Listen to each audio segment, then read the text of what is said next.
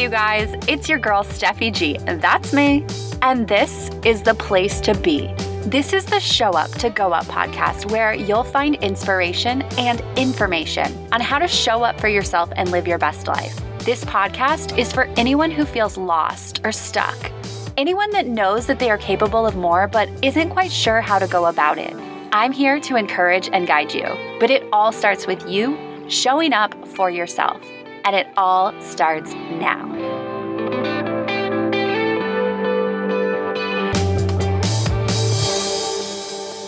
Just a heads up, I'm doing a 100 day challenge via Facebook Live videos. So the following episode was originally recorded as a Facebook Live video. You may notice that the sound is just a little bit different than what you're used to, but I promise the quality of the content is just as good. So let's get to it. Hey, how is it going? Today is day seven of 100 days. This is a 100 day challenge of inspiration. So, today my quote is Are you ready to receive? So, are you ready to receive the things that you're asking for, the things that you say that you want? One of my favorite videos that I really love is by Steve Harvey. And he talks about years ago when he lived with his mom, he always wanted a new car. And he would tell his mom, Hey, mom, I'm going to get a new car. And she was like, Mm hmm, I'm sure you are. And then a couple weeks would go by, nothing would happen. He would come back to his mom and he was so excited. He'd say, Mom, I'm going to get a new car. I'm going to get a new car. And she would just say, Yeah, okay, I'm sure. And again, he would come to his mom, Mom, I'm going to get a new car. I'm going to get a new car. And this went on for like a year where he kept coming to his mom, being full of excitement, and she would just kind of brush him off. And he was like, Man, why is my mom not excited? I'm gonna get a new car. And so finally he asked her, Mom, I am so excited about this new car I'm gonna get. Like, how come every time I bring up this new car, you turn it down and you just kind of roll your eyes? And she looks at him and she says, What's in the driveway? What about your old car? You see, his old car was on wood in the driveway, taking up space. And where was he going to put his new car? So, as soon as his mom said that, he thought about that. He got rid of the old car. He made space. He cleared out. He said that he like cleaned off the pavement, swept the leaves, made it all nice and new and shiny, and prepared himself to get the new car. And then finally, after like a year of saying he was going to get a new car and not, two weeks later, he got a new car. So there is something in making room for the things that you say you want. Sometimes we say that we want things, but our actions aren't in alignment with the things that we say that we want.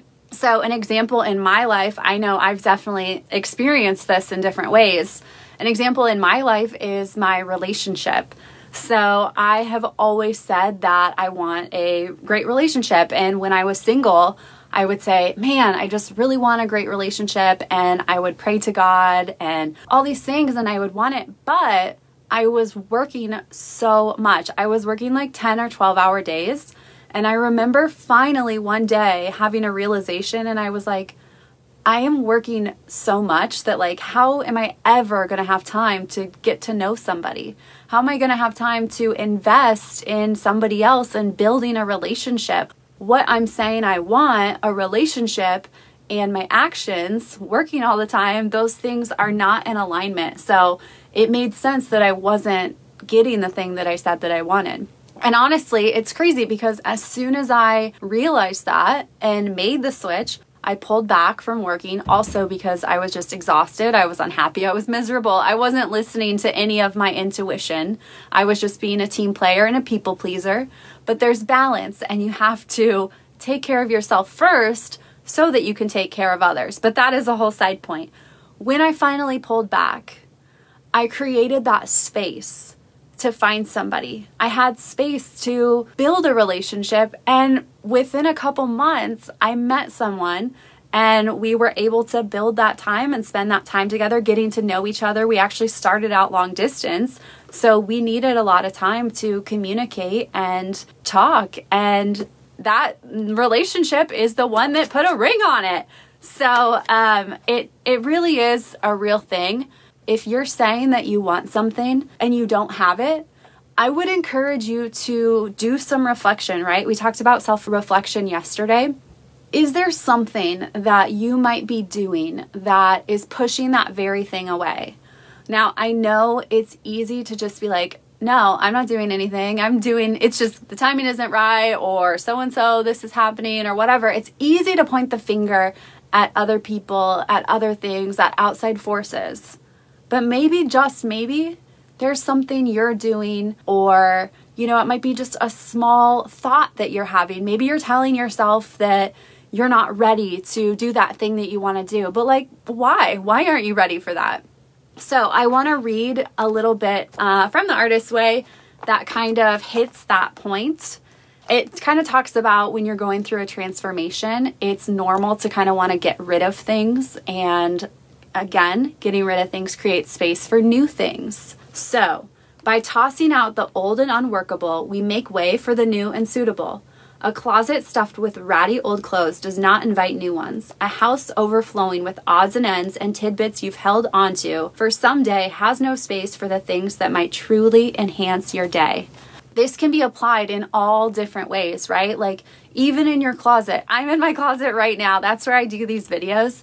And maybe you have a lot of clothes, but they're not bringing you happiness. That uh, Marie Kondo, who was really like famous a couple years ago, talks about like picking up each item and holding it in your hand and seeing if it gives you happiness.